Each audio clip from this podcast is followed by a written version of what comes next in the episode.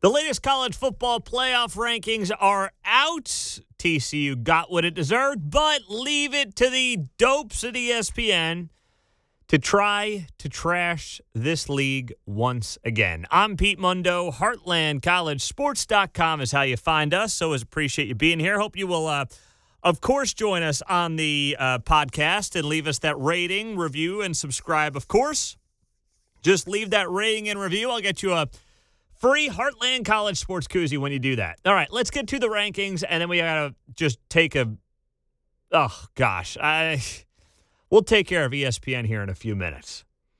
So the playoff rankings come out on a Tuesday night.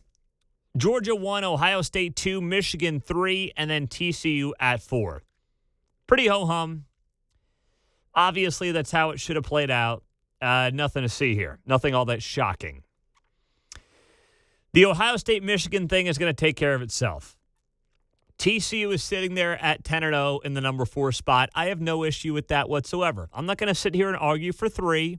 I'm fine with four, and uh, the rest of the season will play out, and we will have a much clearer answer on where things go from here. But look around the rest of college football. Tennessee is five, LSU is six, USC is seven, Alabama eight, Clemson nine, and then Utah comes in at number 10. For the Big 12, K State was 15 and Oklahoma State was 22. They're back in the top 25. Meantime, Texas dropped out of the top 25.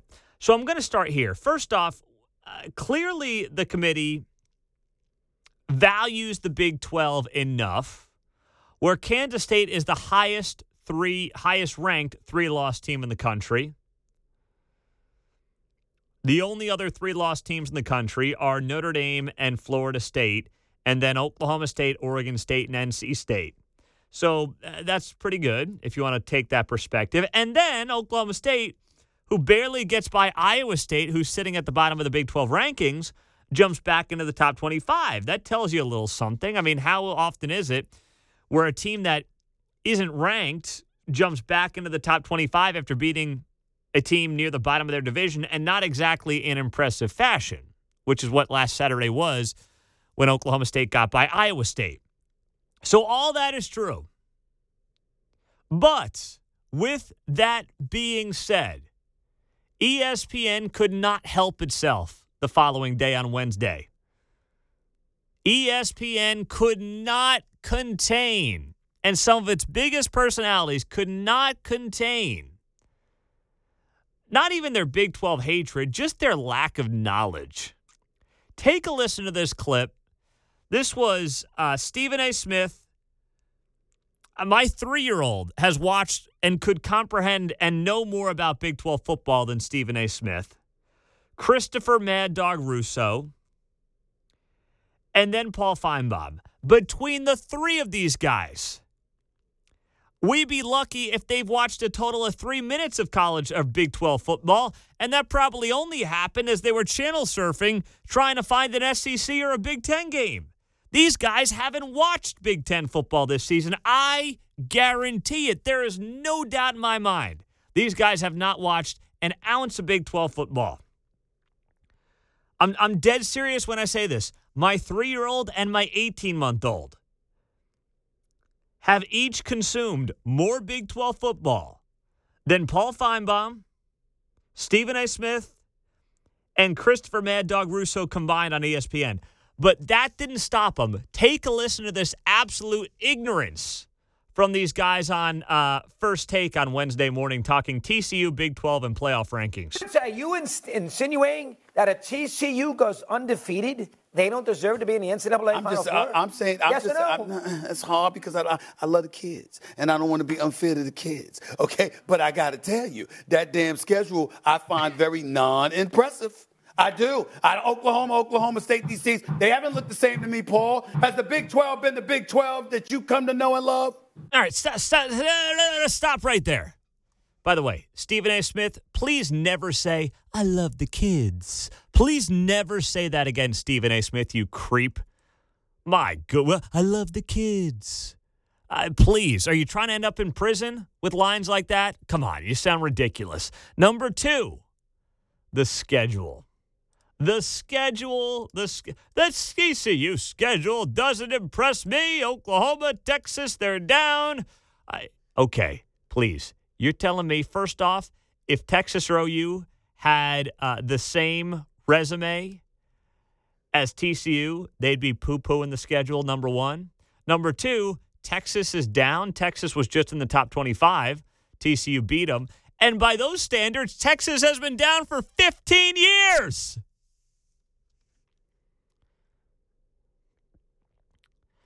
My goodness, the ignorance is just unbelievable. The ignorance is truly unbelievable from these people. But leave it to Stephen A. Smith.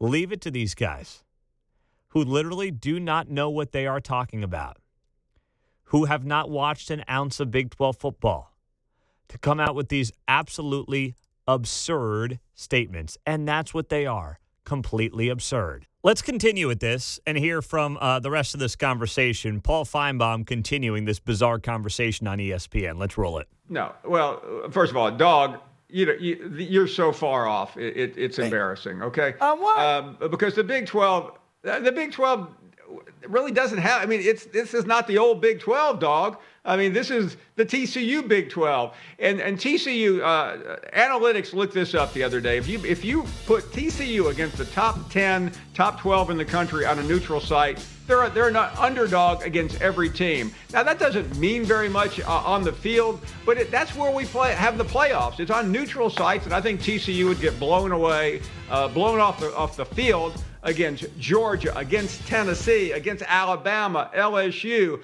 Michigan, Ohio State, they, they don't belong in there. There's the rest of that moronic conversation uh, between Stephen A. Smith, Christopher Mad Dog Russo, and uh, Paul Finebaum. I, I, just, you know, I hate to ruin this guy's conversations with uh, facts, but I'm going to do it here for you on the show. So if you look at strength of schedule, TCU has the strongest strength of schedule of the top four teams. TCU strength of schedule is 38. Michigan's is 82, Ohio State 60, Georgia 44. How about strength of record? TCU has the number one strength of record in the entire country. Georgia's two, Ohio State is four, Michigan is five, and Tennessee is three. TCU is number one. I'm reading this from the ESPN.com website. Number one in strength of record. Tell me what more you'd like than that. It's like they put these guys on air, and I understand. You know, I used to, for those of you that don't know, I now do news talk in Kansas City at KCMO Talk Radio every morning. I started my career doing sports talk. And I understand if you're just a generic sports talk host, knowing everything about what's happening in the NFL, Major League Baseball, the NBA, is a lot. College sports, I get it. It's a lot. But to have a conversation about TCU and the Big 12 and the college football playoff, which is a fairly niche conversation to have, and literally make those absurd statements without any facts to back them up. Well, OU and Texas are down, so the Big 12 must not be that good, is moronic. The advanced analytics continue to show that the SEC and the Big 12 are, you know, neck and neck in terms of just quality of conference. There's no easy game in the Big 12. There isn't. When the easiest game in the Big 12 is going to Morgantown or Ames, Iowa, uh, you know that that is a very difficult conference. With Kansas out of the basement, this league has completely changed. Round robin, 10 teams, top to bottom, deepest league in America. Those are facts. And I've got actual facts to back up the facts, unlike these guys. TCU really is the only team um, over the last 10 years that gets talked about like this that actually continues to potentially be in, in uh, you know, conversation for a college football playoff. We know what happened in 2014 and how that season ended. You beat Iowa State 55 to 3 in the last week of the regular season and you dropped from 3 to 6. You think that would have happened to OU or Texas? No chance. No chance in hell that would have happened to OU or Texas. It happened to TCU. And I don't want to say this, I don't want this to be true, but TCU's going to Baylor this weekend. They got Iowa State to close out the season, then a Big 12 championship game. I'm telling you right now, uh, TCU has got to finish 13 and 0. I used to think that they could be a one loss Big 12 champ. And frankly, I still think a one loss Big 12 champ is worthy of being in because of how good this league is this year. But it's not going to happen. TCU will not make the college football playoff with one loss. There's no room for error. There's no margin for error for TCU. There has been in past years for Oklahoma. Oklahoma's lost games, obviously, and been in multiple college football playoffs with one loss. There is not for TCU. There will be no grace for TCU. And when the amount of grace that you get is determined by the name on the front of your chest, that's a problem. The sport is broken from that perspective. The playoff is flawed. And any person with a functioning brain that wants to be honest about this for five seconds understands that. That's how bad this is. When the name on the front of your jersey has anything to do with your chances of winning a national title, this system is broken. And when the media can influence that system as strongly as they can, and ESPN is paying for that system, they are paying for the college football playoff. And then they can have the people that they pay influence who they believe should be in the college football playoff in terms of who would generate the biggest television ratings. That's a problem. And let's be honest, if ESPN wants its television ratings, they want they don't want TCU in. They want USC. They want LSU. They want Tennessee. They don't want TCU. And everybody understands that and everybody knows that. And that's a damn shame because I think, based on what we've seen from TCU, I'm not saying they beat Georgia. Georgia would probably be a big favorite. But guess what? Look at what Georgia's done to basically everybody. Look at what they did to Tennessee a couple of weeks ago, Mississippi State, Florida. The notion of, oh, well, TCU would get crushed by Georgia. Yeah, maybe. So has everybody else in the country. Outside of, of all teams, Missouri on the road, who almost knocked them off. I mean, you know, they've done it to everybody. So if we're going to play that game, then nobody should be the number four seed. If we're going to play the game on, well, if you're a big underdog against Georgia at a neutral site, uh, why even bother? Then fine. Let's just stop playing the games then. How about that? But man, oh man, this thing, this had me worked up. Pete Mundo, HeartlandCollegeSports.com is, of course, how you find us, how you listen to us, and how you join us. Woof! I haven't been that worked up in a while. Hey, can you leave me a five star rating and review on the show, by the way? How's that sound? Give me a little love. I gave you I gave you one of the all time great rants on this show. So if that's worthy of five stars, please hit five star on iTunes and take 30 seconds out and leave a uh, review as well. And then we'll get you a free Heartland College Sports Koozie.